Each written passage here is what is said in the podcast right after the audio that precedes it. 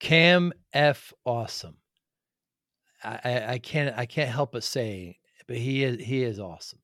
He's six times U.S. national champion boxer, four times Golden Glo- Gloves, uh, Golden Gloves, excuse me, uh, national champion, three times Olympic trial champion. He was captain of the the the boxing team, the USA national boxing team.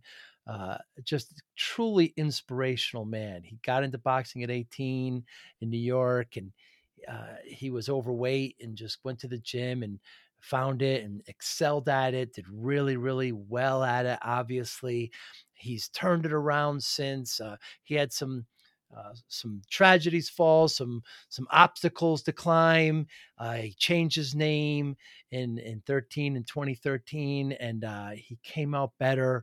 He he publicly speaks now to kids, to corporations, to groups about uh, unconscious bias and about diversity and inclusion and um, diversity uh, just an incredible, incredible story, an, incredibly charming man who really knows his his his his desires and his wants. He's vegan. He explains how he he talks about he talks about how he went in, how and why he went into that. Um, you're going to love this conversation. An inspiring man. Uh, go see him speak if you can, um, and find out why he's the Taylor Swift of boxing. Thanks for listening. Hi, I'm Joey Pinz. People ask me, how did I lose 130 pounds? The quick answer is always discipline. I started my business, wasn't paying attention to my health, was eating too much, you know, drinking too much sweets. My daughter was born. Next thing I know, I'm pre diabetic, I have hypertension. I knew something had to change discipline. I, like many of you, have faced many challenges in your career, in your family, in your life, in your faith. How did you attack them? How did you approach them? How did you solve them, hopefully? It all had to have some degree of discipline. I'm also asked, how did you found and start a tech business that lasted over 25 years? Discipline.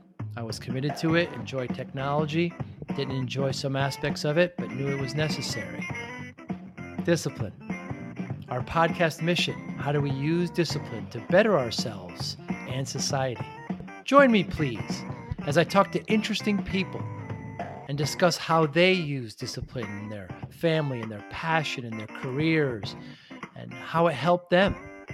Our podcast vision growth through learning from others. Joey Pinz Discipline Conversations. It'll be light and serious. Join us, please. Thank you for consideration talk to you. Thanks so much for doing this, Cam. I really appreciate it. So, do you have the same motivation now to do what you know your advocacy, your advocacy, your speaking, your consulting, the way you, you know you, you speak to kids? Is it the same motivation you have now than you had when you were a world class boxer? Uh, funny, funny you'd ask that. Uh, when I won my first national championship, I was 18 and you have to fill out this questionnaire. Actually, you have to fill it out before your fight. So you don't know if you won yet. So you and your opponent both get to fill out this form.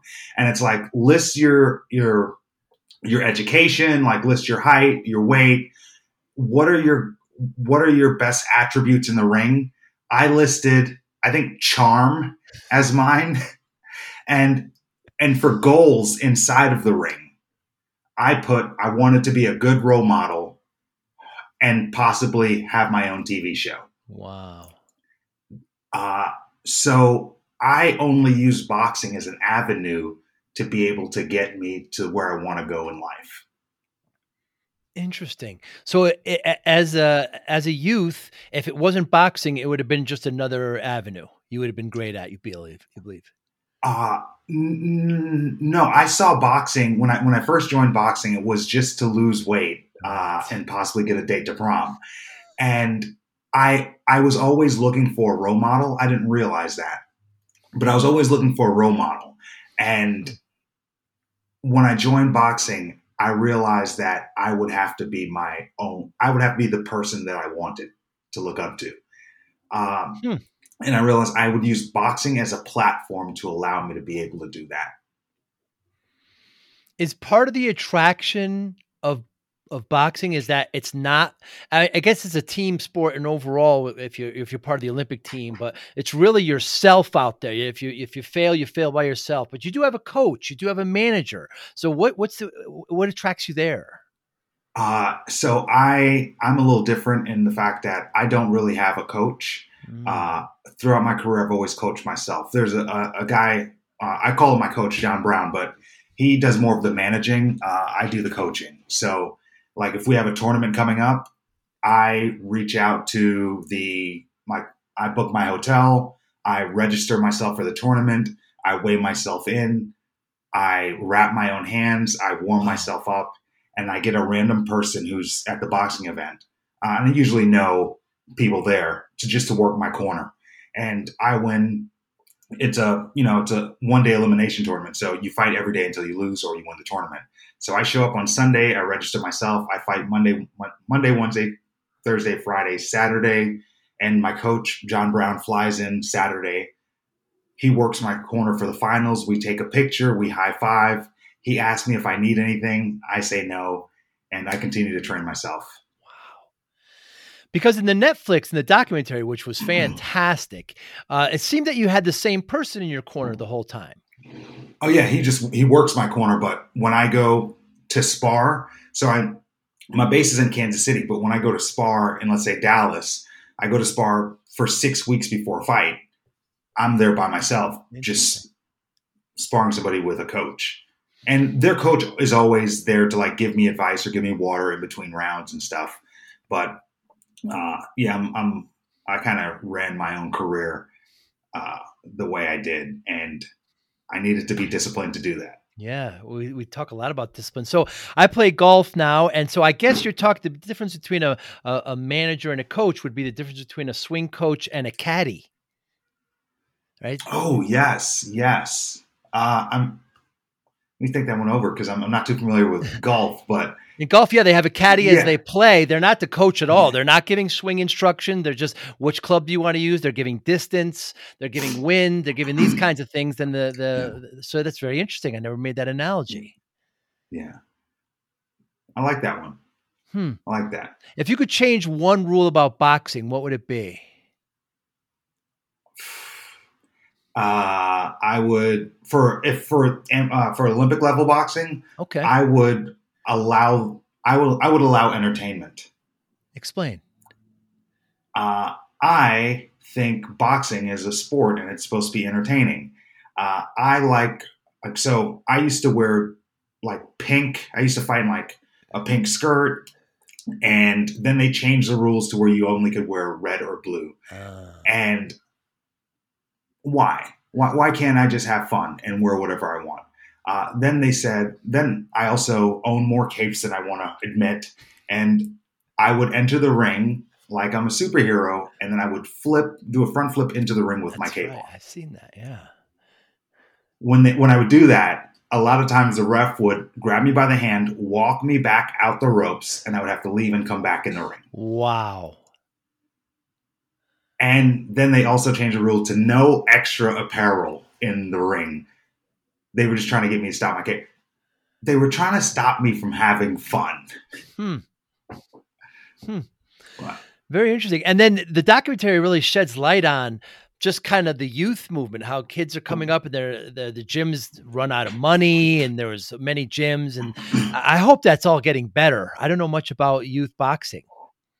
Uh, there's, well, bless all of these, uh, all of these coaches because mm a lot of these coaches are were kids who grew up in the inner city, got to go to a free inner city boxing gym. They became boxers themselves, and then they kept. Then they stayed in the gym, and they're now coaches. I see. So all of those, a lot of those coaches went through the same system, and they don't. They didn't pay for a coach when they were a kid, and a lot of these coaches coach for free. They volunteer their time, mm. and then on top of that, you have travel. So it's a lot of expenses on the coaches, and a lot of these gyms don't have the greatest funding. So if we had funding, we would be unstoppable. Really? Because other countries they have funding. So like our boxers, when they turn 18, it's like do you want to fight for Team USA and only make a thousand dollars a month, like next to nothing, or do you want to sign a professional contract and maybe make millions of dollars? When you have an 18 year old with a kid on the way, or they're living in their parents' house, they're going to sign that contract. And so you have our 18 year old Olympians fighting other countries. Let's say England, they have great funding, so some of their boxers stick around for two or three Olympian Olympics. So you have our 18 year olds fighting experienced 32 year olds, and we're still competing with them. So imagine if we had great funding and we had like Shakur Stevenson, who won a silver medal in the last Olympics, in 2016 Olympics. If he had great funding and there was no reason for him to turn pro, he would have fought in the 2020 Olympics and he was guaranteed a gold medal. But we just we don't lack talent, we lack experience. But USA's they did so great at this last Olympics. Yeah, they certainly did. Uh, is there NCAA basketball? Excuse me. Is there NCAA boxing? Is there college level boxing? Yeah, there is. There's there's a collegiate boxing league. I believe you have to have under ten fights. Uh, just they do it that way just so it remains competitive. I know uh, Notre Dame is one of the my buddy. He fought for the Notre Dame team. Wow. Yeah. Well, that's a good sign because colleges have money and their sports. They uh, has that always been that way? Yeah, but uh, they're kind of like in a bubble, so ah. uh, they they only fight guys who are also in collegiate boxing. So it's just like a little league. Uh, so they don't ever. There's one one guy who was who was real good. He I actually fought him uh, and his name escapes me. He's from Vegas, but I think he also fought for Notre Dame. And uh, yeah, he he fought in the Olympic trials. He qualified all the way to the Olympic trials. He lost in the trials. Uh, I think that's where I fought him. But uh, he was a great boxer. So it sounds more like at a club level, not really at the NCAA level. Yeah, the the NCAA level is the club level. I see. And what? So what's the problem with boxing? Why isn't why aren't why don't people want to put money into it? I what's it's a noble sport. It's the sweet science. Do you want to put your kid in a boxing ring? Right. Right. But here's the thing: you would put your kid on a football field. Yeah. Because you have that tradition with football. Also, you have parents who've gone to colleges who want their kids to go to that college as well. So it's like a mm-hmm. tradition thing. And you get scholarships through football. Right. But you don't get those things through boxing as much. It's not in the school system, it's not a part of our culture.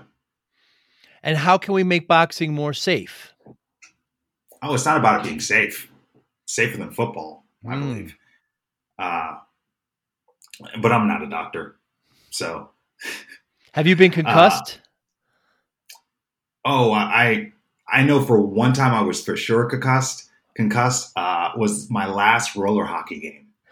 Really? I played in like a weekly, like a Tuesday roller hockey league at like 6 p.m.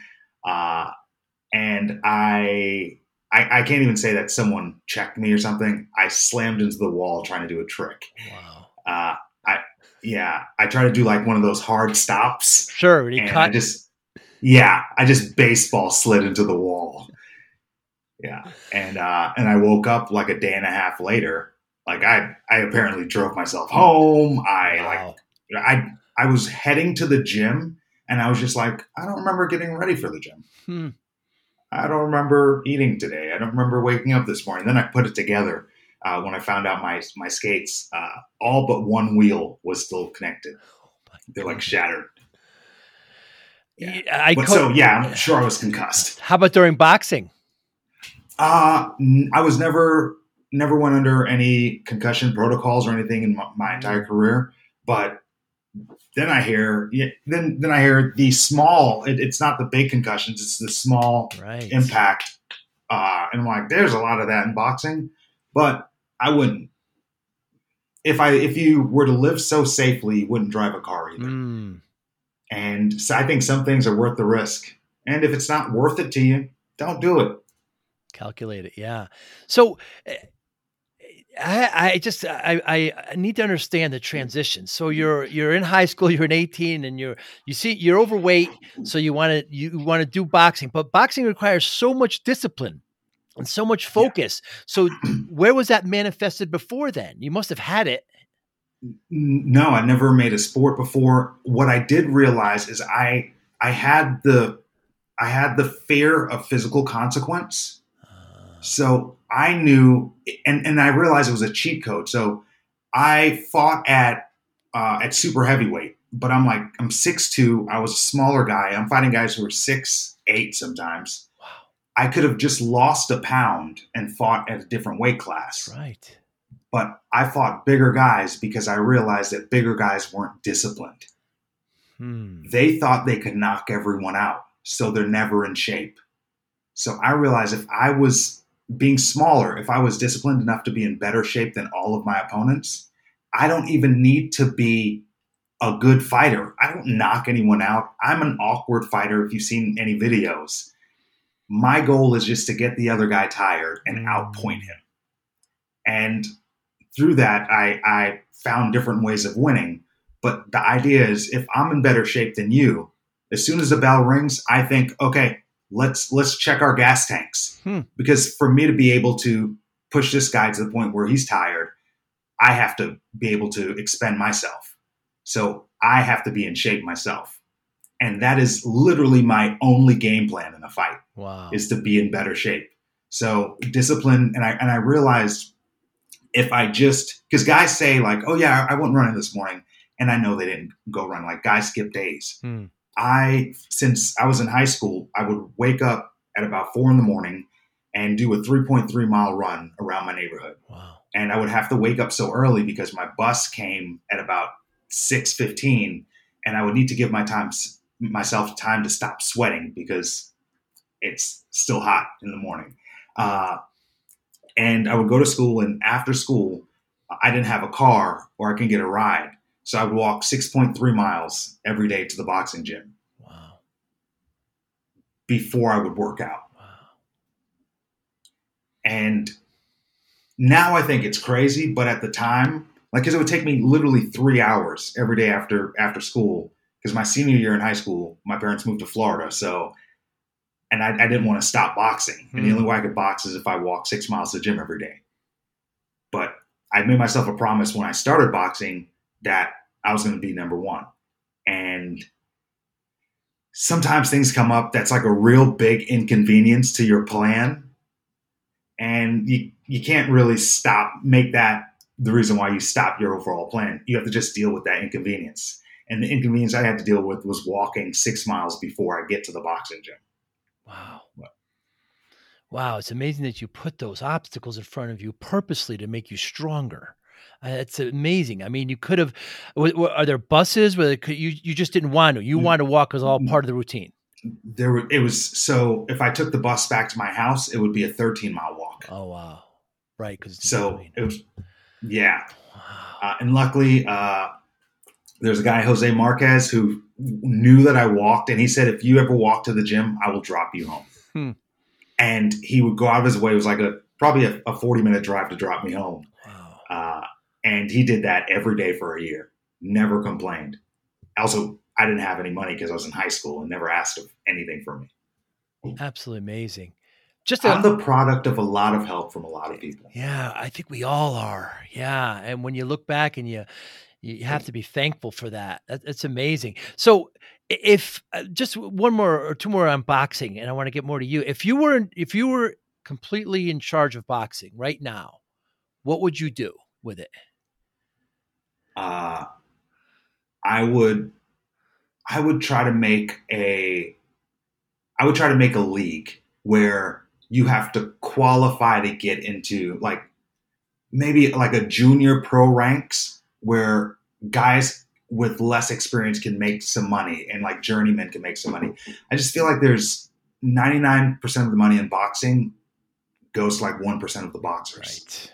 And there're just so many guys at the bottom who like who dedicate their life to this sport. Mm. Uh, and they'll never be known or get any recognition. And I think if they don't get that, at least they can make a little bit of money. Because uh, a lot of them they they do this to feed their family. So I would try to find a way to make uh, make money more accessible to the to the lower clear lower class fighters spread it out and the, i believe the problem is that there's so many different kind of leagues or, or, right and there's different bodies that are in charge of them, and they're all, of course, money driven, and um, it, it gets confusing as an outside viewer. Yeah. Oh yeah, yeah. And there's un- unlike the MMA, there's like no real governing body. Right. Everyone's there's so many different organizations. Each organization has a belt. There are just so many belts. There's like there's the IBJ Mm. under 25 Midwest championship belt. And I, that just, but maybe that's the way if those belts meant something. Maybe people who won those belts can make some more money, but I don't know. You know I learned? Every time I start to think about a problem, I realize how complicated it is and how little I know about anything. It's daunting. It is daunting. Yeah, you think there's such a simple solution, but generally speaking, money ruins a lot of that stuff, right? It's uh, everybody's driven Yeah. by that. So, so Cam, why are you the Taylor Swift of boxing? uh, so this is this is something about being disciplined. Uh, I used to be considered Kanye West. Like I used to throw fits if I lost, I would lose my mind, and I realized if I want to be the role model that I wanted, I have to change things about myself. Hmm. And my very goal in the beginning was to be a good role model and get my own TV show. Uh, I think I could have a. Po- I had a podcast, so I think I, I've, I've I filled the mission. But uh, my goal is to be a good role model and acting out because I was very passionate. I, I would kick garbage cans. I used to be, get upset when I lost, and I decided to change that about myself when I changed my name. And I was going to be a positive person, and I was going to find a way to be positive no matter what I did in life and I was in the Pan Am Games and I fought and I fought my heart out and I beat like the top guy and I didn't get the decision. And I was so heartbroken and upset. And like, and I realized the moment I was like, okay, uh, show my best self. Mm. Uh, I, I like to think as uh, channel my inner Beyonce. I would handle it how she'll handle it. Because anytime I'm faced with a situation like, how should I handle this? I think, how would Beyonce handle this? and I just like waved to the crowd and uh, like thanked everyone. And I like took a beeline through the like the fan tunnel and to the because you go to the fan tunnel and then after the fan tunnel is the media station and then there's a locker room. Uh, what people don't realize is when you're going through the fan tunnel, it's really awkward when you lose because no one wants to high five you. So just Mm. like people looking at you like you're a loser. And that could be partly my insecurities. And as I'm walking through, like I fought a guy from Cuba and we're in Toronto, Canada. And there are just so many Cuban people that are like waving their flags. And I'm walking through the fan tunnel and there's just like, might be 100 Cubans are waving their flags. And one of the flags slapped me in the face. And I'm like, you know what? If another flag hits me, I'm going to fight my second Cuban person today. and then another flag hits me, and then at that point, it was the closest I ever went back to turning back into Kanye wow. because I got so upset, and I was like, nope, nope, let's just turn around. And when I turned around, uh, Tony Collins from ESPN put a microphone on my face. I know who ESPN is. I know I know who Tony Collins is, and they don't usually speak to me. So like, I thought it was like a big deal, Hmm. and I was conflicted because I was like, great opportunity, but I'm still so upset. Hmm. And uh, you always have I had three choices. Choice one, I could just take the microphone and share how I really felt about the judges and the whole boxing system and how the corruption. Hmm. Uh, I could decline the interview. Unfortunately, I'm not declining an e- interview from ESPN famous. I want to be on ESPN. Right. Uh, so the opportunity to just try to showcase my humor in the best way possible. Uh, and what I do when when I'm upset now is I just try to I, I try to answer interview questions, uh, but I I make it a me thing. I have jokes in my head. I have inner these inner conversations, and sometimes some of it comes out. And uh, Taylor Swift of boxing, I still to this day don't really know what it means, but I was just trying to trying to keep myself happy in that moment of sadness. Good for you. Yeah, turn the other cheek.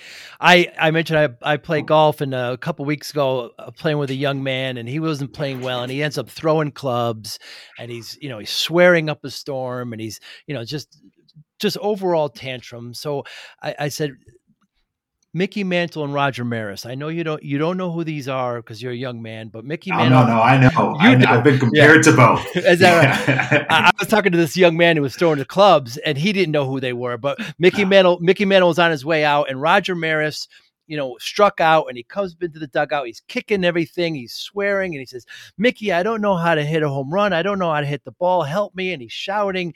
And and of course, Mickey Mantle says, you know, Roger, before you learn how to hit a home run, you have to learn how to strike out. So he kind of paused for a moment and stopped throwing clubs afterwards. You know, so I think it's you know you just have to. It just comes kind of with maturity, and I think you just kind of taught yourself there. Now, what did Joe? How did Joe Rogan inspire you? Oh, uh, I feel like so the whole discipline thing. I think yeah uh, I don't even call it discipline. I mean, I, I would call it keeping it real. Mm. And when someone calls me out, like so, when when someone calls any of us out, we have a few options. One, we can ask our, we can we can blame the other person, we can ignore it, or we can ask ourselves why that stings so bad. Uh, and I was like living in my van, speaking at schools, talking about like resilience and and my my boxing career mm. and I'm listening to Joe Rogan podcast with like Roy Woods Jr. Yes. and Joe Rogan was like uh, most motivational speakers just talk about things they used to do and they aren't capable of doing or something like that and that and I didn't listen and it bothered me and I decided not to ignore it and I decided not to blame him but I decided to question myself like am I not pushing myself? Am I being lazy? Am I not being as disciplined as I should be? Because I was living in a van, I wasn't working out as much as I should have. When you live in a van, you you tend to gain weight. Uh, and yeah, after a couple years living in a van, you tend to gain weight. And I was like, I I realized I'm an overweight, like youth speaker at the time, and I was like, I'm I'm not happy with this. So I uh, decided to uh, revamp my life and make a run for the 2020 Olympics. So uh, I couldn't do it for Team USA. If I did, they would make me uh, move out of my van and live in Colorado Springs at the Olympic Training Center. Right. And I'm building a business. I can't. I couldn't afford to do that. So I decided to, uh, and I, I decided to go to Trinidad and Tobago, my dad's home country, and become a dual citizen and fight in their Olympic trials. So I began living in the van, uh, speaking at schools during the week, doing stand up at night, Incredible. emceeing festivals on the weekend, and while training for the Olympics. And I, I flew to Trinidad. I won their Olympic trials by KO, came back to the States to continue training. And I was in Dallas, uh, living in my van, training when I uh, got the news that the NBA was canceled. And I was like, okay, I guess COVID's real. And turned out it was because they canceled the Olympics. Uh, they didn't cancel it. They decided, they said, and the uh, qualifying tournament, they canceled that. So they said, you know what, instead of going by the, the qualifying tournament where I would qualify at, they said, let's go by ranking points. And since I was new to Trinidad, I had no ranking points mm. with them, so I didn't get to go to the Olympics. Do you consider yourself disciplined?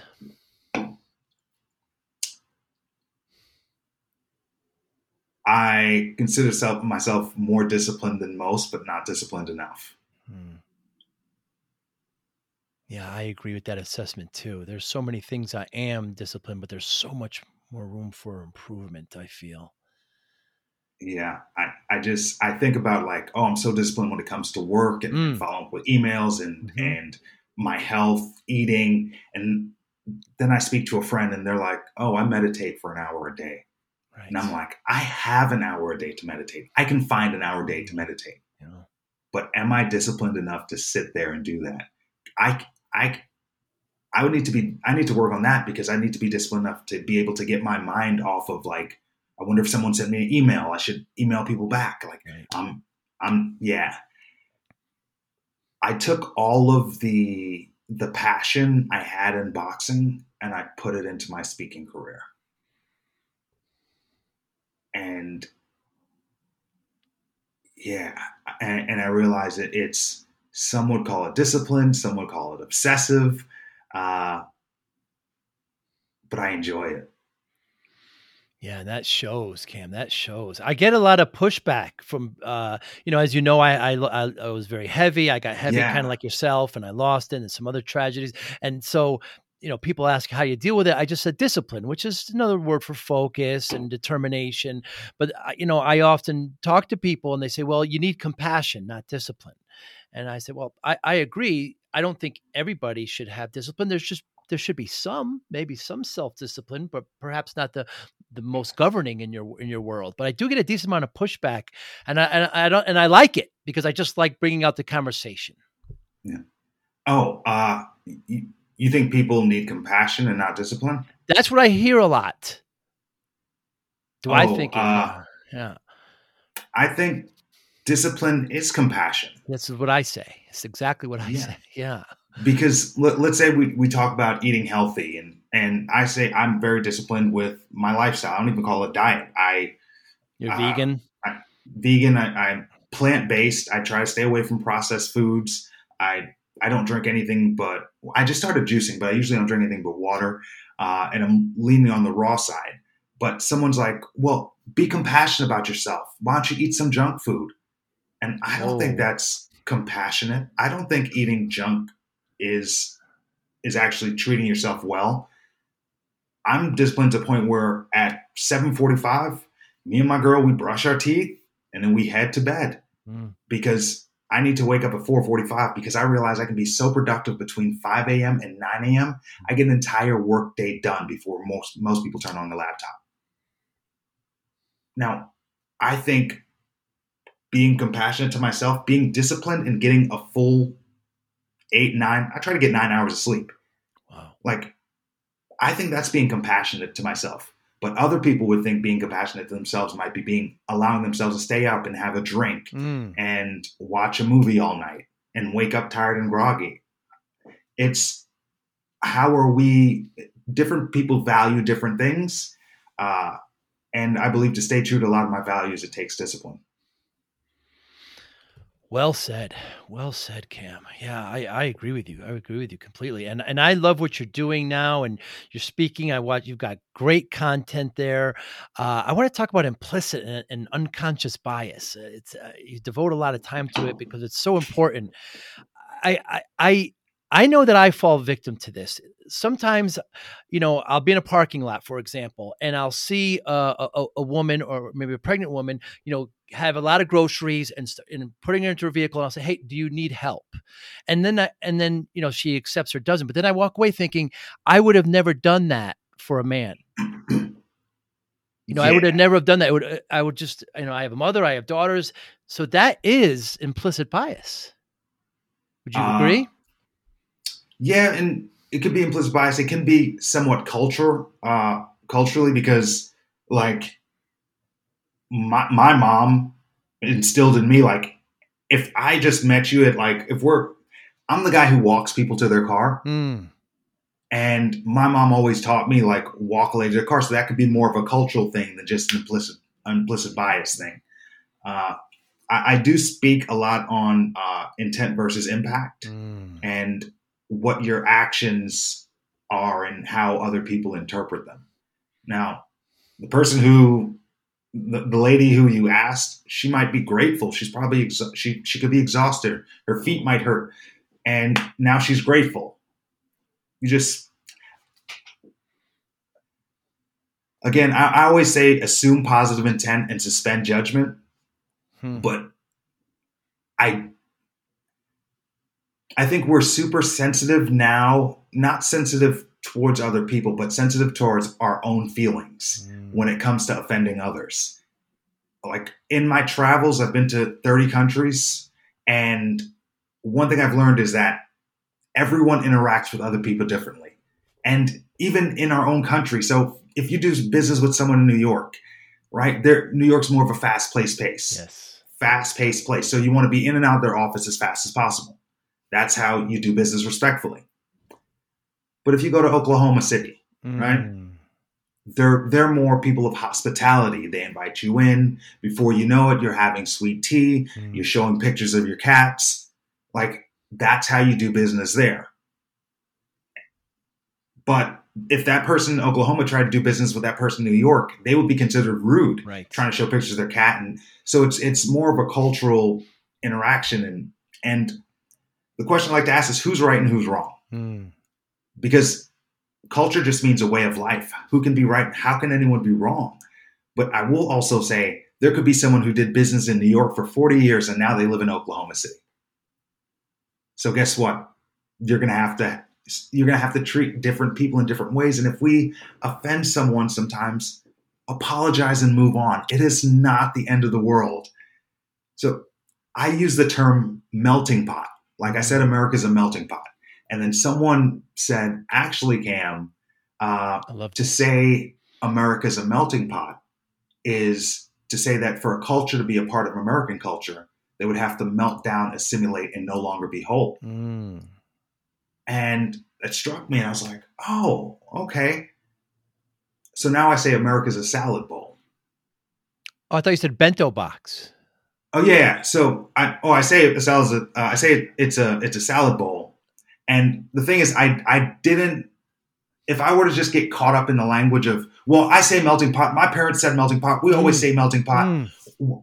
Why can't why can't I just? I don't need to be committed to the language of using melting pot if if it if the intent doesn't match the impact. Right. And the way that melting pot analogy works for me is like I have I have locks, right? When I started to speak at corporations, of course I'm very passionate about my business. I want to get as many speaking gigs as possible. I want to get work. I lived in my van to do this.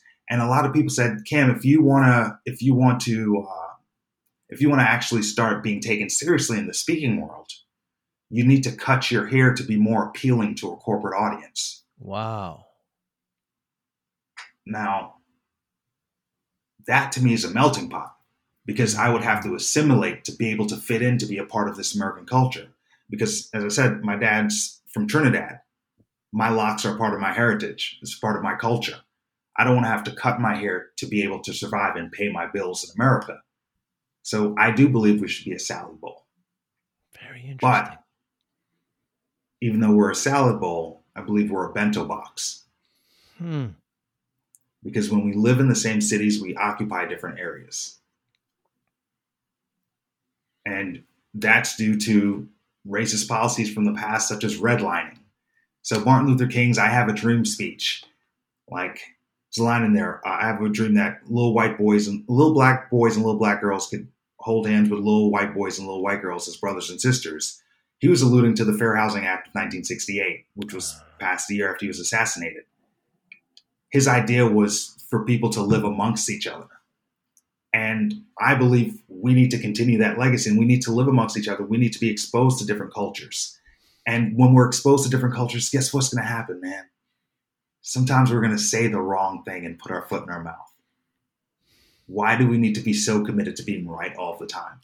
If I call you by the wrong pronoun or if I say the wrong thing, I first thing I do is I apologize for the impact of my actions before I even try to explain the intent because no one cares about your intent. Right. It's not evident. Uh, and if they don't know you, yeah, my father is from Italy, and you know, in the Italian culture, when you meet family or you know you kiss, you always kiss twice. You know, you know each side. And I I found out recently, kissing once is uh, actually uh, it's insulting, and the reason is is because Jesus was betrayed by one kiss. So, uh, Oh. so that's where they draw that connection. So once you learn that, you understand and you move on.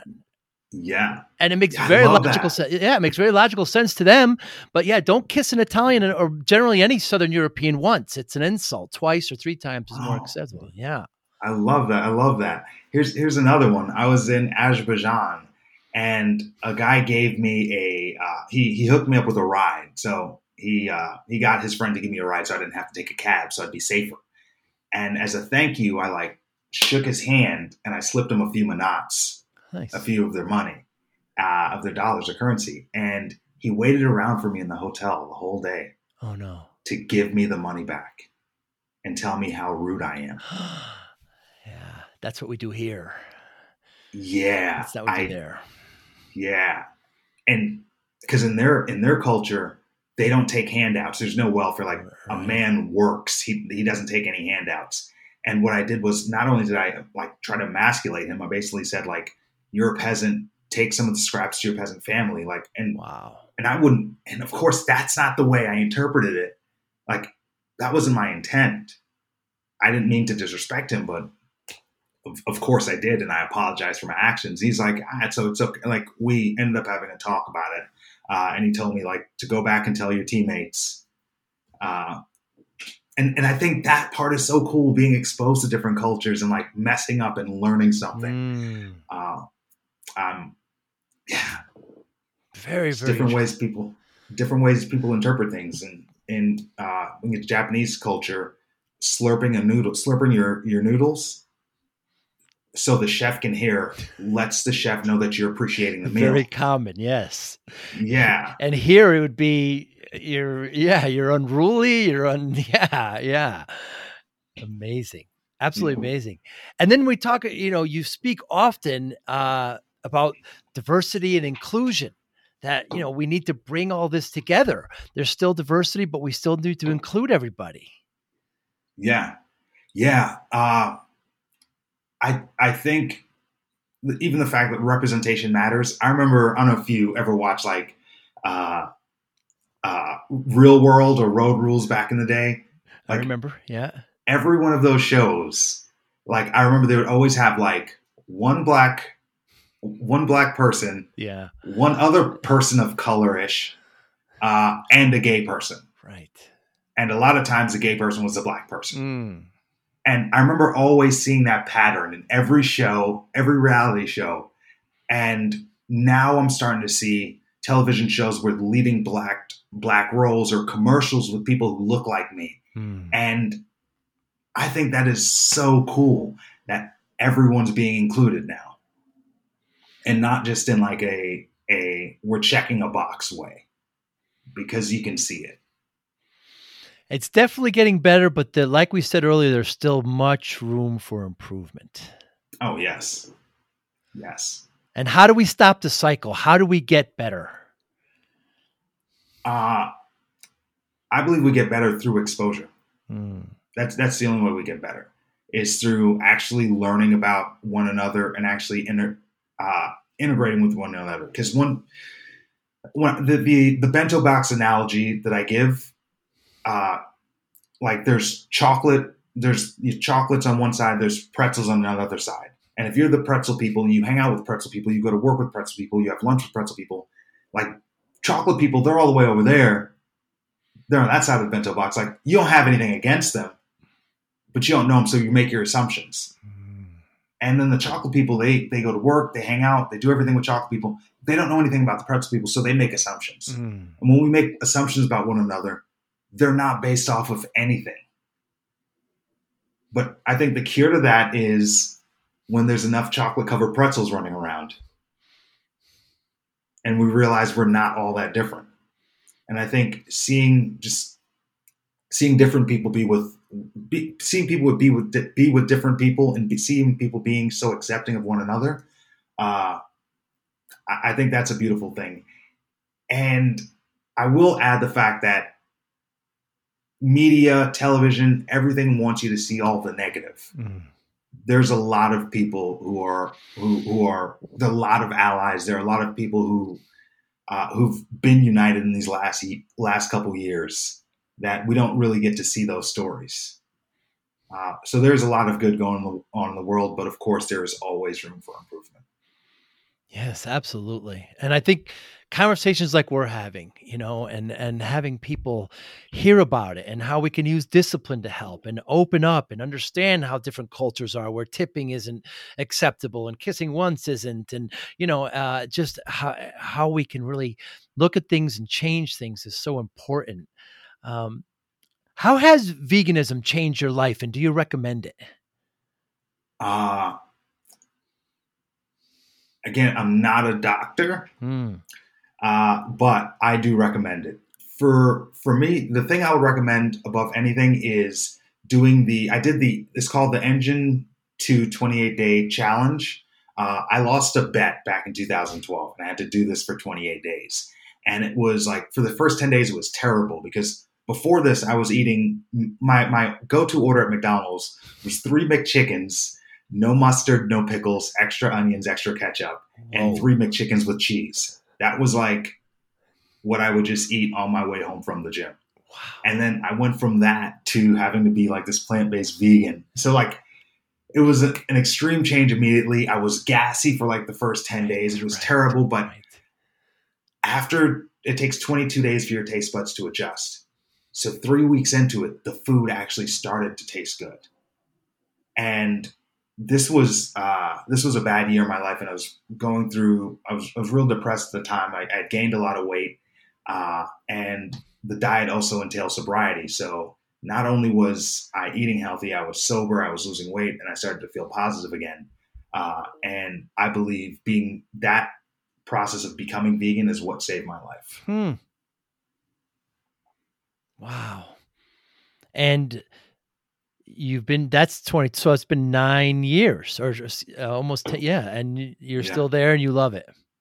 Uh, yeah, and what it did for me is it limited it limited fast food for me. Hmm. So I'm the type of person if I could swing by McDonald's, I won't do it all the time. I'll just go just this one time today, just one time today, just not all of it, just today, and I would do that six times a week. Hmm. Uh, but now if I do, if I'm in a pinch and I need a snack, I go to Chipotle. That's not that bad. But now, if I go out, I make sure I bring food with me, and it saves me so much money, and it saves, and it's it's so much healthier. I just uh, I just can't help but wonder, given the last pandemic, how we would have, as a nation, as a world, uh, as a country, handled it differently if we had this kind of discipline. I mean, you know, uh, just eating better. It was a perfect time for the government to say, let's get healthy, let's start walking, let's start looking at nutritional outlets instead of obesity. Is at like 75%, Cam? Something crazy? Hey, uh, Joe, question, uh, question for you: Yes. How do you make that a a statement without shaming and blaming Right. all of the obese people? Right. who who are going through their own personal turmoils and they lean on food as their drug. Uh, and I, I say that not to shame people. That was the person I was. I still have a bad relationship with food. Me too. So, how do you do? You tell all those people? Do, do you give them compassion or discipline? That's a good. That's a good. Uh, Mm. We come back to that. Yeah. Yeah, because I still feel there's the 340 pound person inside me trying to get out. Every once in a while, I feel that camp, you know, and I, I see that extra slice of pizza, or I see, you know, like you say, fast food, you know, high caloric, high fat food is just so available and so inexpensive uh, that it's it's hard to avoid. You've got to be disciplined. But you're right, no politician's going to touch it because their constituency is 75 percent obese. So how do you you know how do you approach that it's very very touchy I think the only way you could approach it is with a culture change. Uh, you would have to mandate schools to to teach actual food health education and not what the FDA approves, because the FDA approves some shady stuff uh, on even the, just the food side of it. wow. I know there's a lot of stuff behind on the other side, but even speaking about the food, they allow you to print anything you want on a label as long as the the back little square that label is correct Hmm. like they they there's a lot of miseducation like the average American doesn't know how to read a serving size, like read the nutritional facts. Huge. A lot of a lot of people in America live in food deserts. They don't even have access to good food. Like they don't know what kale is. Mm. So I think exposure to to quality food uh, and education of what is actually good food, because the whole idea of that we're still pimping the whole milk bill strong strong bones nonsense and Mm. and people genuinely are concerned for my protein intake when they find out I'm vegan.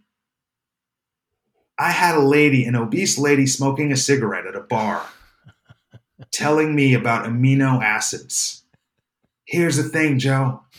I don't know about amino acids, and I'm sure she doesn't either. right.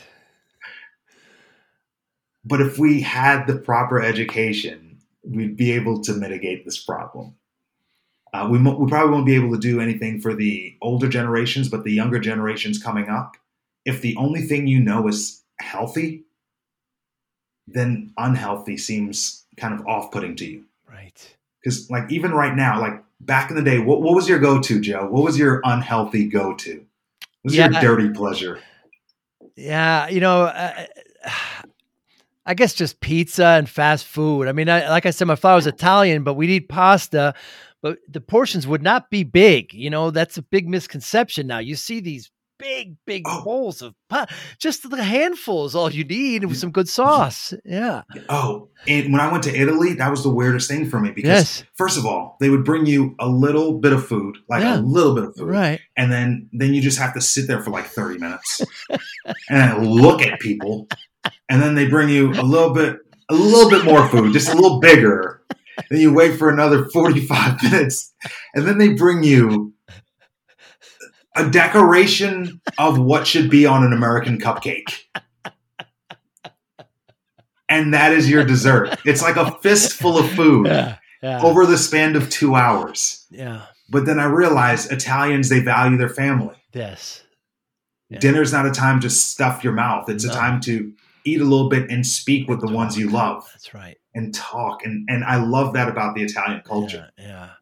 And the thing is, if I, I'm not Italian, I didn't know that, but I got exposed to Italian culture. And now when I have a family, now my girl and I, we eat, we eat at a dinner table Right. every night. Right. seven nights a week, unless like the Chiefs play at night, then we'll eat during the game. But Sure. we eat at the dinner table because I saw that in the Italian culture, Mm, and I that's me appreciating Italian culture, mm, not appropriating it. Right. Because there's a difference. If, if I'm wearing a big fake Italian mustache and Right. and I'm doing a Mario accent, that that's that's different. But those are the subtle differences of appreciation and appropriation. But if I wasn't exposed to Italian culture, Joe, I wouldn't have known how amazing it is to eat dinner for a long time. yeah. As simple as that is. Yeah, they eat late and they eat, but yeah, nobody's overweight. I shouldn't say nobody, but very few. It's not like here at all. And they walk everywhere, which which we don't do. Unless you're in New York City, but yeah, generally mm-hmm. people just drive everywhere. But yeah, so you were asking me the bad food would have been yeah would be the fast food and you know and that's so available. So we're hoping we're hoping that this younger generation doesn't do that as much and and and those good habits move forward. Yeah.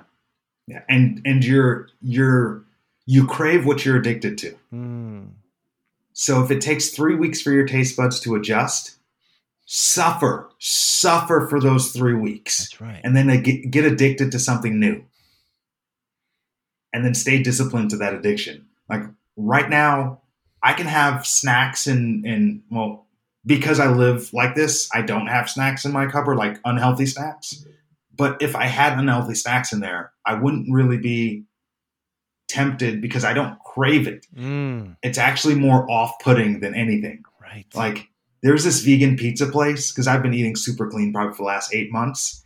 Uh, there's this this it's a toppers. It's not even a vegan place, but they make a vegan special pizza, and it's like this this uh, this Tuscan white cheese pizza, and it's it's fluffy, and there's cheese in the crust.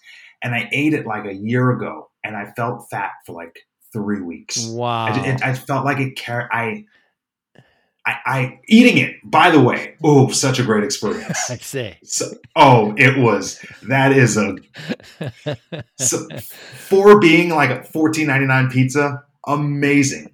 But the way it made me feel, Mm. the way it made me feel, bro, it, it it's not worth it. I drove by the other day because it's right next to Chipotle, and it was I had to stop off, and I was like, mm, I'll go to Chipotle because Mm.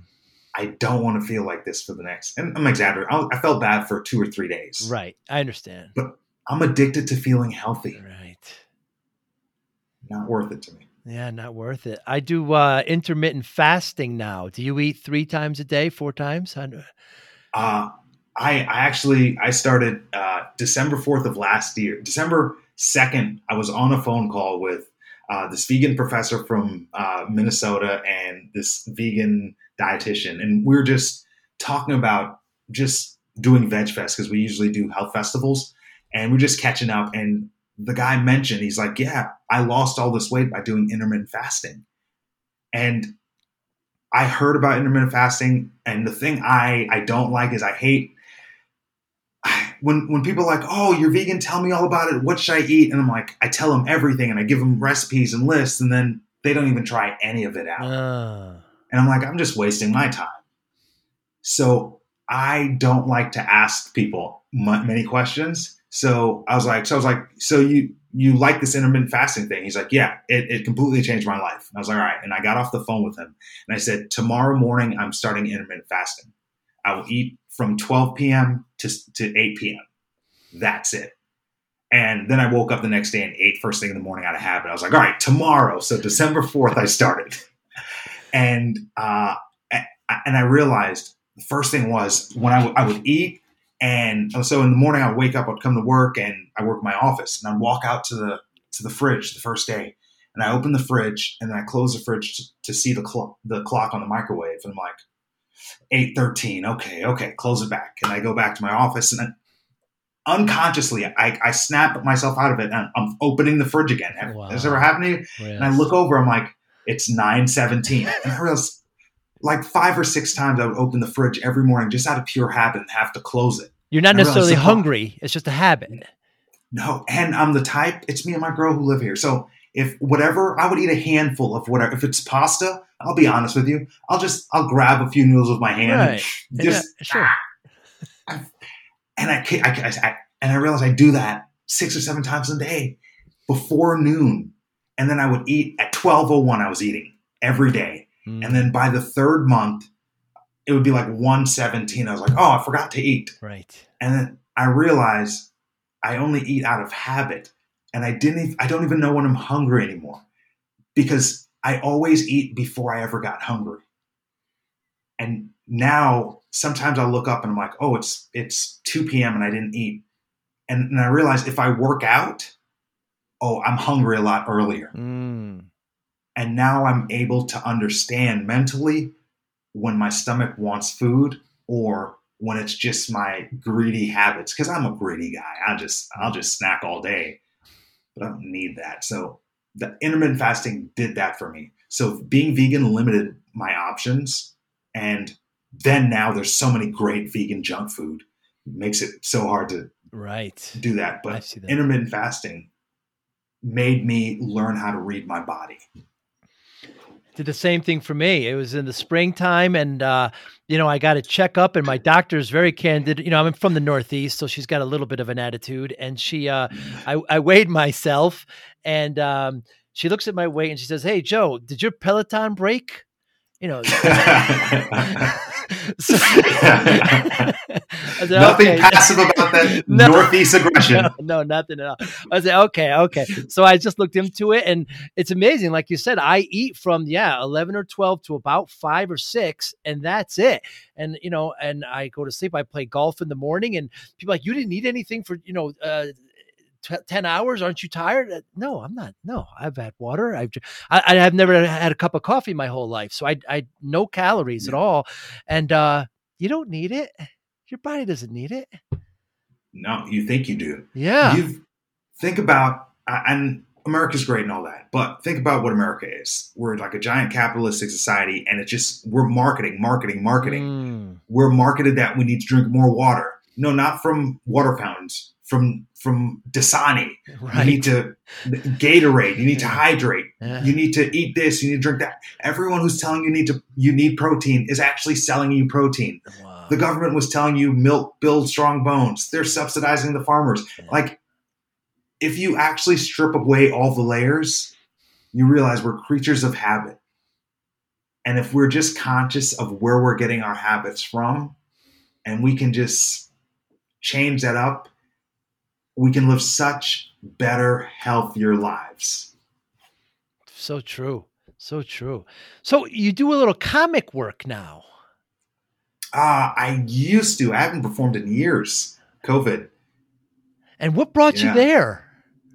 Uh, actually, I while I was boxing, and uh, I started doing stand up, and I Hmm. enjoyed doing stand up. I got to perform. I did the Laugh Factory a few times, uh, different ones, and uh, done Funny Bones. I performed all over, and that was so cool. But I didn't make any money, Mm. and uh, I was like, I can't continue. It's I can't continue doing this while training for the Olympics. And I realized I was doing a lot of youth speaking at the time. And I was like, well, I guess I can just write cleaner jokes and practice them on students. right. So I just started integrating jokes into my my speeches, and it's it's a mix of both now. So I'm able to do stand up, which is my passion. I, I love I love stand up, uh, but also be able to uh, make a decent living because when when the only thing you get is a bar your bar tab paid and you don't drink, it doesn't really help. Wow, You- you're you're a true you're a true extrovert, aren't you? I mean, you you you wanted to be the best in boxing. You like to public speak. I mean, you are not bashful, and you're out there. I absolutely love it. Yeah, I'm. Uh, I, I, I'm. I'm an obsessive go-getter. Mm. If if there's some, that's my hobby is choosing one thing and just going at it 100. percent Mm. uh, To the point where when they say if you do what you love, you never work a day in your life. Other than Waffle House for about 10 months, I've never had a job Oh. because it's it's been boxing and speak two things I love, and and I'm so passionate about it. And your main focus now is it public speaking? It is. It is. Uh, stepping away from boxing. Uh, it. I, of course, I've I've never wanted to be a boxer. That was never what, what I wanted to be when I grew up. Right. Uh, I I allowed boxing to be a platform for me to be able to to reach my goals and my dreams. And my goal when I when I first started boxing, what my goal in the ring was to be a good role model and have a TV show. Uh, and I think being a speaker is. I I made this goal in 2008, so I didn't know podcasts and and I didn't even know what an influencer is. So Mm. technically, if you think an influencer is a TV show, I'm living my dream, man. Right. I'm living my dream. I get paid to do what I use. I, so I got into speaking by accident. I was just speaking at schools and talking about what bullying, uh, how, how I was bullied and what boxing did for me. And after doing it for a few years, someone was like, What do you charge? And I was like, You can't make money doing that. And they're like, Yeah, you can. Mm. And then I looked into it, and now I'm getting paid for doing literally what I was doing for free. I'm so grateful for life, and I'm yeah, I'm just so happy all the time. Yeah, and you- your your uh, your enthusiasm is just so magnetic, and it's uh, it's warm and welcoming, Cam. And uh, so, Thanks, man. If, if uh, so, companies, corporations hire you. Uh, who are your target audience in your speaking? Uh, anyone looking for to build resilience? So I, I Mm. speak on uh, creating a championship mindset through resilience, as well as uh, diversity training. So if you work with people of different cultures, or you work around, if you work for or with people of different cultures, which is pretty much everyone. I've been doing a lot of work recently uh, with schools, school districts.